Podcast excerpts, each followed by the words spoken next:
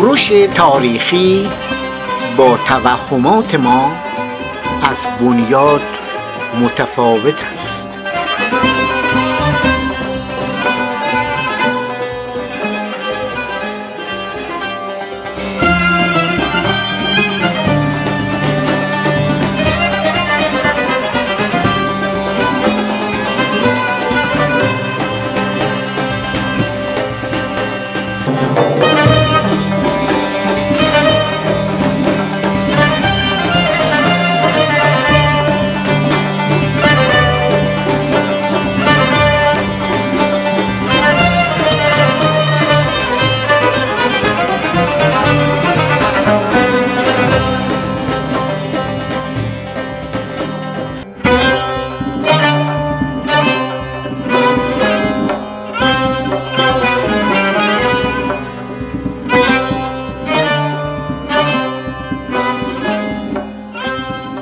و آقایان محترم دوستان دانشور و فرهنگ ورز در این شب سرد مهالود که به قول تنسر در نامه به گشنسب شاه تبرستان تمیز حقیقت از میان برخواسته و سیرت انسانی رها گشته است به شما سلام می کنم سلامی پر از شور و امید. این بحث به کوروش تاریخی اشاره دارد.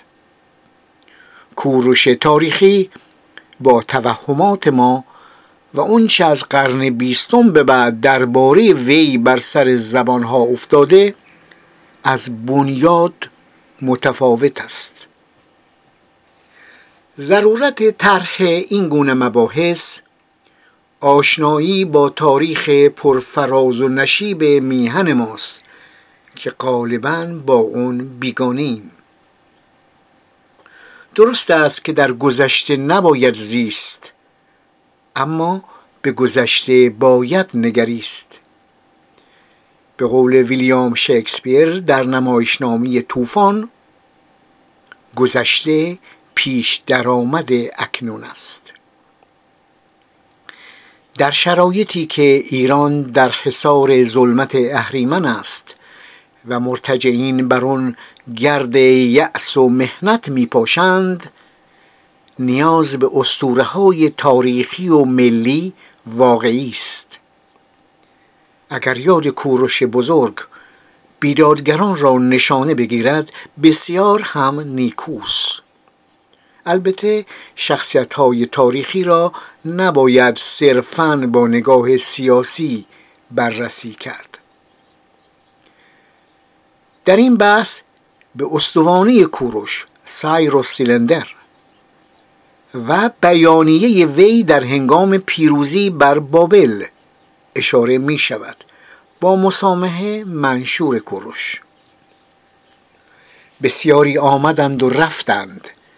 اما اون کتیبه ماند و میماند و در هر دوره معنای تازه دارد. جوهر و مضمون اونگل نوشته احترام به حقوق انسانی توسط نیاکان ماست و تأثیر معنویش کمتر از سند مگنا کارتا در اروپا نیست. کوروش بزرگ کوروش دوم. مؤسس نخستین دولت پهناور با کسرت اقوام و در این حال تمرکزگرای جهان باستان بود. او با پذیرش حکومتهای محلی و آزادی مردم در آین خود مانع سقوط دولتش در ورطه استبداد شرقی شد. دستاوردهای او و یارانش مثل حکومت متمرکز، سیستم جادهی، پست، زبان رسمی، خدمات شهروندی و ارتش وسیع منظم توسط امپراتوری های پسین تقلید شد. برای وارد شدن به مبحث کوروش داشتن اطلاعات در خصوص اتفاقات خاورمیانه در قرون هشتم و هفتم پیش از میلاد تا به سلطنت رسیدن وی ضروری است. با تنظیم رابطه حکومت‌های آشور و بابل و ایلام با یکدیگر و با مردم هم باید آشنایی نسبی داشته باشیم.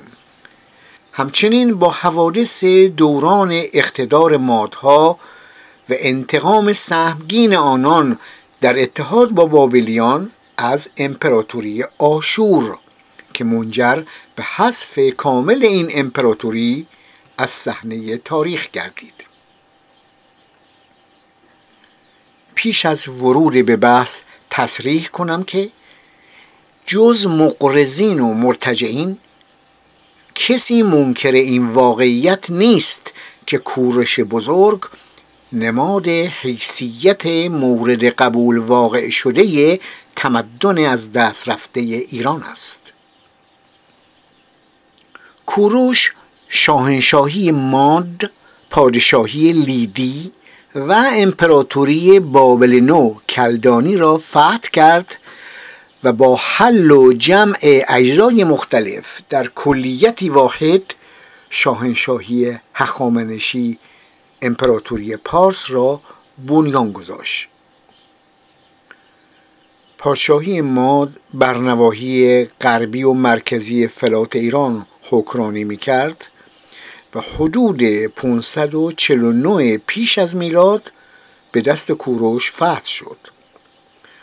توضیح کوتاهی در مورد پادشاهی ماد پادشاهی لیدی و امپراتوری بابل نو.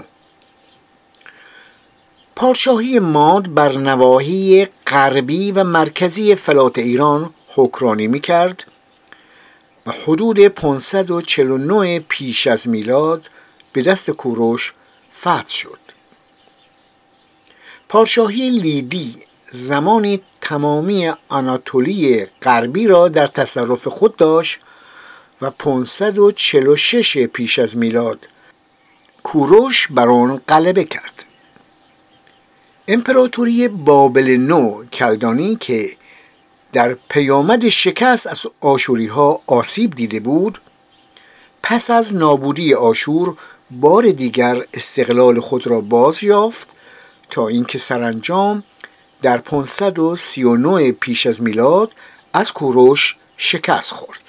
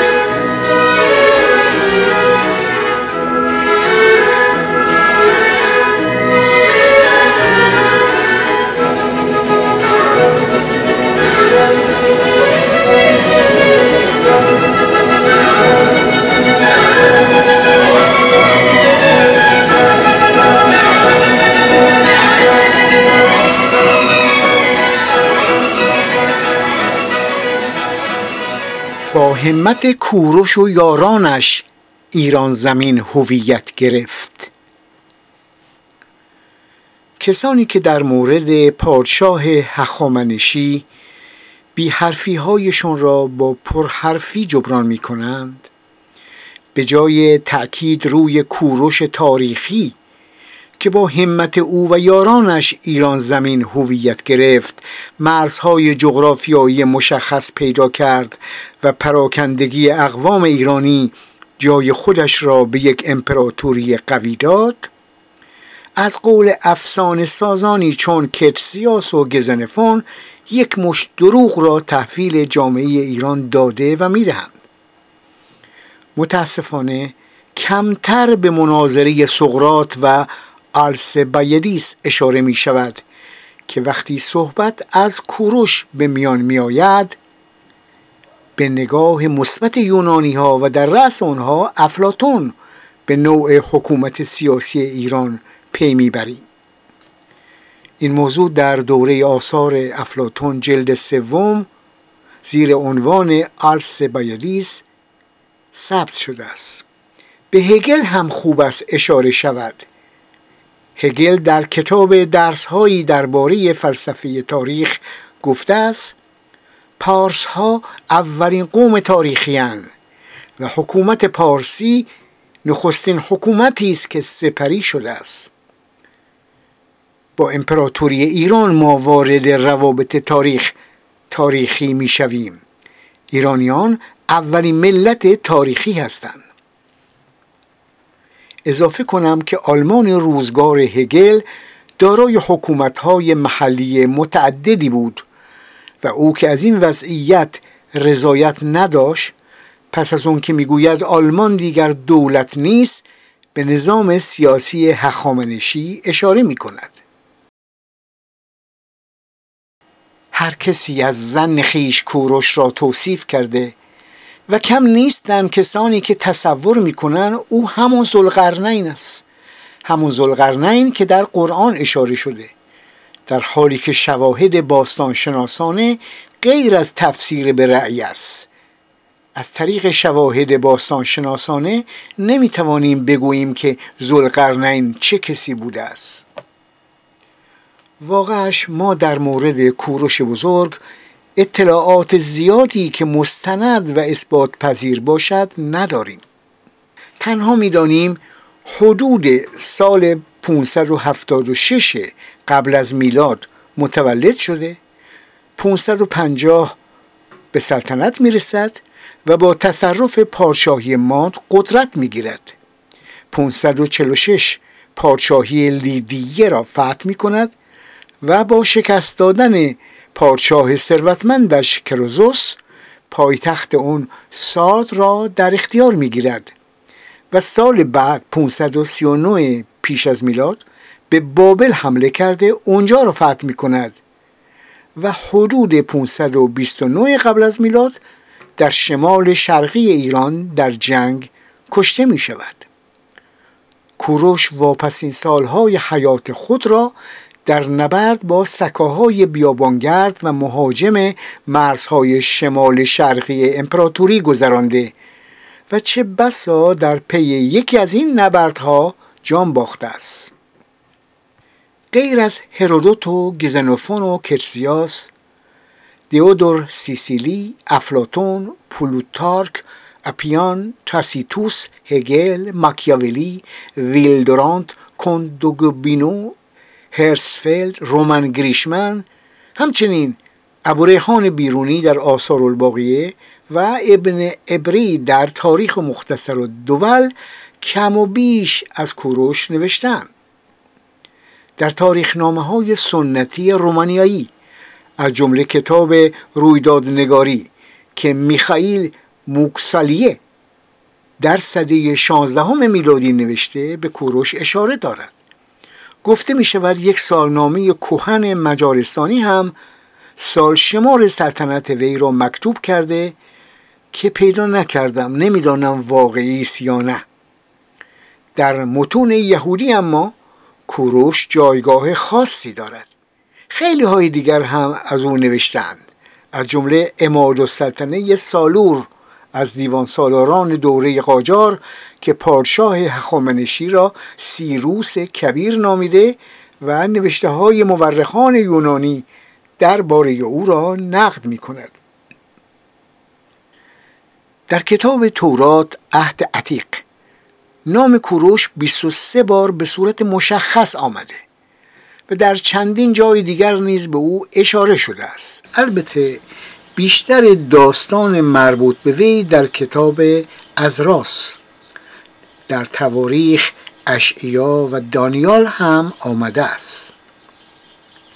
به روایت تورات کوروش از بازگرداندن تندیس خدایان به معابد که طی جنگ جابجا جا شده بودند و ترمیم آنها صحبت می کند از همین موضوع می توان استنباط کرد که وی برخلاف برخی فاتحان که از ویرانسازی معابد نمیگذشتند در بیشتر موارد مانع پرستش دیگران نشده است. گفته می شود تعداد زیادی از یهودیان در بابل در اسارت بخت و نصر نبوکد نصر دوم بودند. و این در خاطر یهودیان ضبط شده که کوروشی بوده و وی اونها را آزاد کرده است.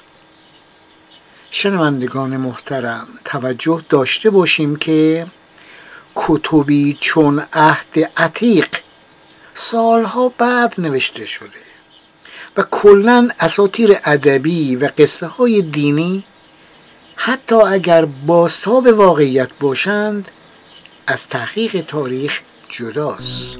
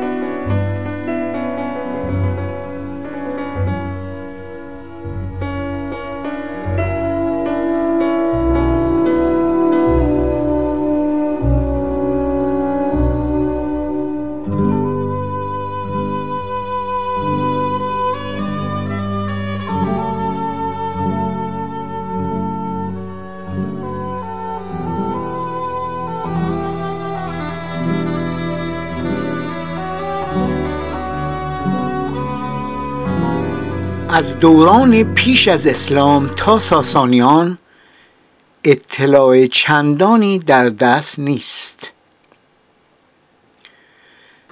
از خدای نامک ها و دیگر بنچاک های بجامانده از جهان باستان اسنادی که کنش و رفتار افراد در آن ثبت شده که بگذریم به نگر من از دوران پیش از اسلام تا ساسانیان اطلاعات چندانی در دست نیست. در بحث میراث مکتوب نیاکان که در سایت خودم و یوتیوب موجود است یادگار زریران نامه تنسر به گشنسب گاتاها درخت آسوریگ وداها ماتیکان یوشت فریان اوستای گاهانی و غیرگاهانی اندرزنامه های کوهن ایرانی اردویرافنامه و مادیان هزار دادستان به موضوع فوق اشاره کردم. برای مطالعه دوران پیش از اسلام تا ساسانیان داده های باستانشناسی و منابع نوشتاری از جمله گلنوشته های عصر هخامنشی مفید است. اما نباید با نگاه و ارزش های امروزی روزگار کوهن را بررسی کنیم. من در بحث آناکرونیزم زمان پریشی و نابهنگامی این مطلب را توضیح دادم. به سبب ناپیوستگی و گسست در تاریخ نگاری ما که از جمله عواملش یورش ویرانگر مقدونیان بود آنچه امروز از هخامنشیان اطلاع داریم بیشتر به اسنادی متکی است که در کاوش های دویست سال اخیر به دست آمده. از جمله استوانی کوروش که نخستین نوشته از نخستین پادشاه هخامنشی است.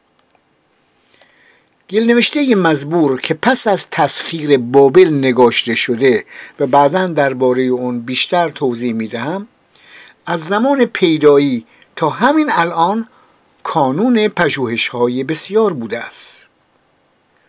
گذشت از داده های قابل تأمل از چه بر بابل گذشت گزارش معتبری از نیاکان کوروش و اقدامات پیشین اون فرمانده بزرگ نظامی به دست می دهد. تا اونجا که اطلاع دارم در الواح زیر به کوروش اشاره شده است. لوحه پاسارگاد من کوروش شاه هخامنشیم کتیبه داریوش در بیستون که کمبوجیه و بردیا پسران کوروش معرفی شدند لوحی که بابلیان درباره فتح بابل نوشتند. لوحی که از نبونعید شاه بابل یک سال قبل از سقوطش به جا مانده و در آن نام کوروش آمده است و گل نوشته های دیگری که در بابل به دست آمده و در مورد امور اداری و حکومتی است. از سه کتیبه کوچک آسیب دیده هم صحبت می شود که گویا گویا در دشت مرغاب به دست آمده و در آنها کوروش خود را معرفی کرده است. من از این سه کتیبه خبر ندارم. سخن گفتن از کوروش از جمله به خاطر فقدان منابع کافی و اینکه در مورد او خوب را خوبتر یا بد را بدتر می‌بینیم کار آسانی نیست. از وقایع نگاری غیر قابل استناد امثال گزنوفون که بگذریم بقایای باستانشناسی باید از شخصیت کوروش رازگشایی کند. اما بقایای باستانشناسی خودش رازآلود است و نیاز به تفسیر در کنار مستندات دیگر دارد. منابع ایرانی قبل از اسلام هم بجز چند گل نوشته به خط میخی نشانی از او نمی‌دهد.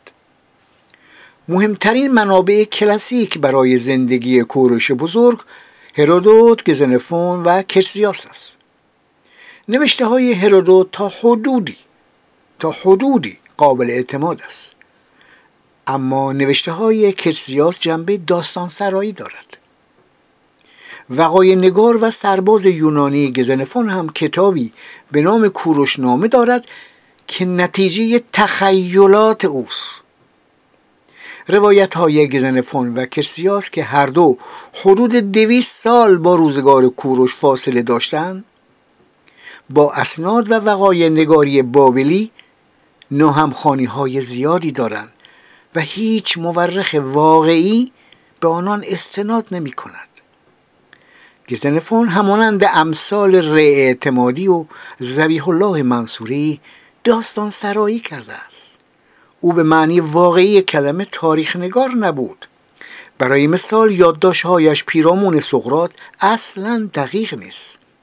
انابسیس و کوروپدیا هم که در مورد کوروش نوشته نتیجه تخیلات اوست.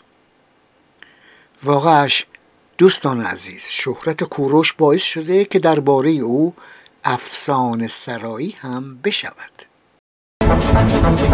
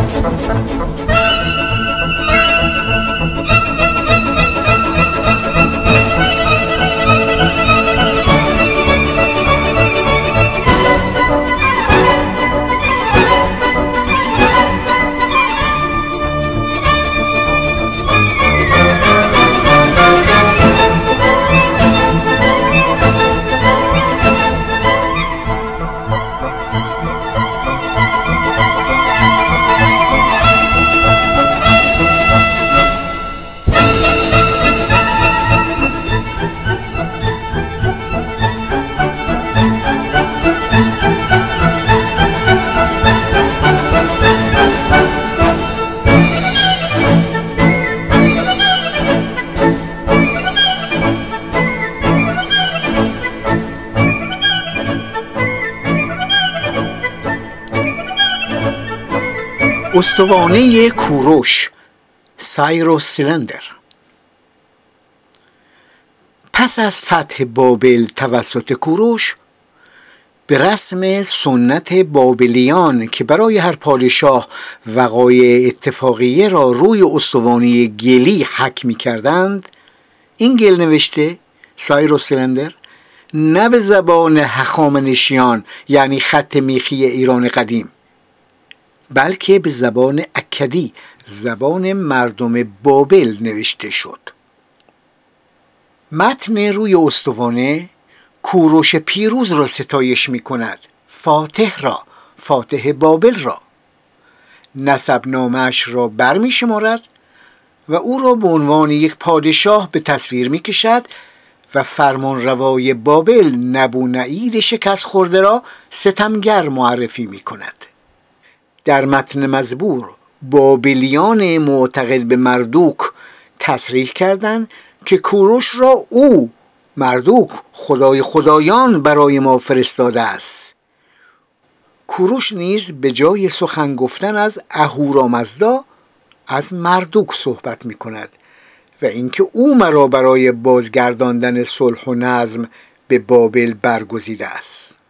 در متن استوانه از زبان کاهنان آمده که کوروش به عنوان حاکم جدید مورد استقبال مردم بابل قرار گرفت و با آرامش وارد شهر شد و از مردوک خواسته می شود که از ری و پسرش کمبوجیه محافظت کرده یاریشون دهد. این در متن استوان است. استوانه کوروش که اکنون با شماره ام 90920 در موزه بریتانیا در شهر لندن نگهداری می شود از گل رس گل پخته ساخته شده و همونطور که گفتم به خط میخی اکدی زبان مردم بابل است و 22.5 سانتی متر طول و 10 سانتی متر عرض دارد. سال 538 پیش از میلاد. پس از شکست نبو نعید شاه بابل نگاشته شده و شامل دو بخش است. بخش نخست نبو نعید را به دلیل بی احترامی به مردوک خدای بابلیان سرزنش می کند این از زبان کاهنان است.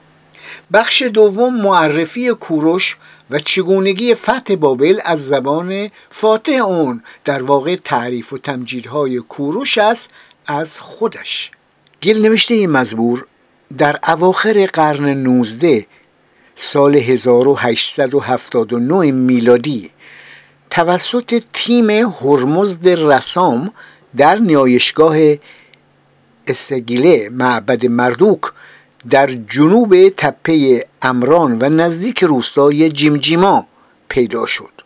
البته زمان کشف استوانه یکی از نزدیکان هرمزد رسام به نام داوود توما به جای وی حضور داشت. اون قطعه سفالین استوانه شکل حاوی سی و پنج سطر بود. بخشی از اون سطور سی و شش تا چل و پنج زیر خاک از بدنه اصلی کنده شده بود.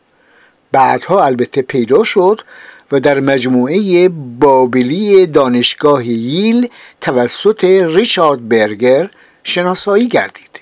بنابراین تمامی متن کتیبه همون که ما منشور کوروش مینامیم حاوی چهل و پنج سطر است که البته سه سطر نخست اون تقریبا به طور کامل از بین رفته و انتهای کتیبه هم ناقص است. یعنی یک تکه از گل نوشته مزبور همچنان مفقود است. دوستان عزیز خط اکدی آن را چند باستانشناس ترجمه کرده و به تحلیل پیام سبک زبان اشارات و لحن خطاب پرداختن نشانه های خط میخی اون با نوشته های خط میخی دوره نوبابلی مطابقت دارد که با اون بیشتر نامه ها رو می نوشتن تا استوانه ها را.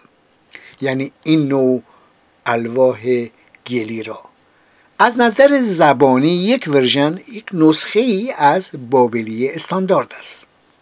شایان ذکر است که کتیبه کوروش به لحاظ تاریخی، فرهنگی، سنن استوان نویسی و مفاهیمی که در آن است همچنین از نظر زبانی و سبک و سیاق نوشتن اثری بین النهرینی است ولی به تاریخ پارسیان مربوط می شود چرا؟ چون اطلاعاتی از کوروش در این منطقه در بردارد و از این لحاظ برای خانش تاریخ ایران مهم است این استوانه گلی در واقع یک دفینه بوده و بنابر رسم اون روزگار مثل موارد مشابه که پای دیوارها دفن می‌شد در نیایشگاه اسگیله معبد مردوخ خدای بزرگ بابلی در شهر بابل قرار گرفته بود. برخی گفتن متن استوانه توسط روحانیون نیایشگاه مزبور برای حاکم جدید نوشته شده و خود کوروش ننوشته است.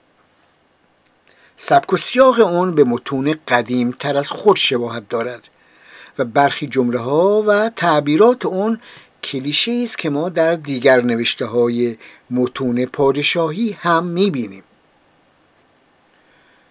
ناگفته نماند که مضمون و جوهر منشور کوروش همین استوانه که ذکرش رفت برخلاف قوانین پیش از خودش قانون اورنامو، قانون همورابی یا فرامین موسا؟ بیش از اون که در مورد کیفر باشد و مجازات به عدالت و مدارا اشاره دارد. او برخلاف داریوش که در کتیبه هایش روی مجازات تکیه می کند و در واقع انحرافی از آنچه در استوانه کوروش ثبت شده به نوعی مدارا توجه می دهد و این بسیار اهمیت دارد.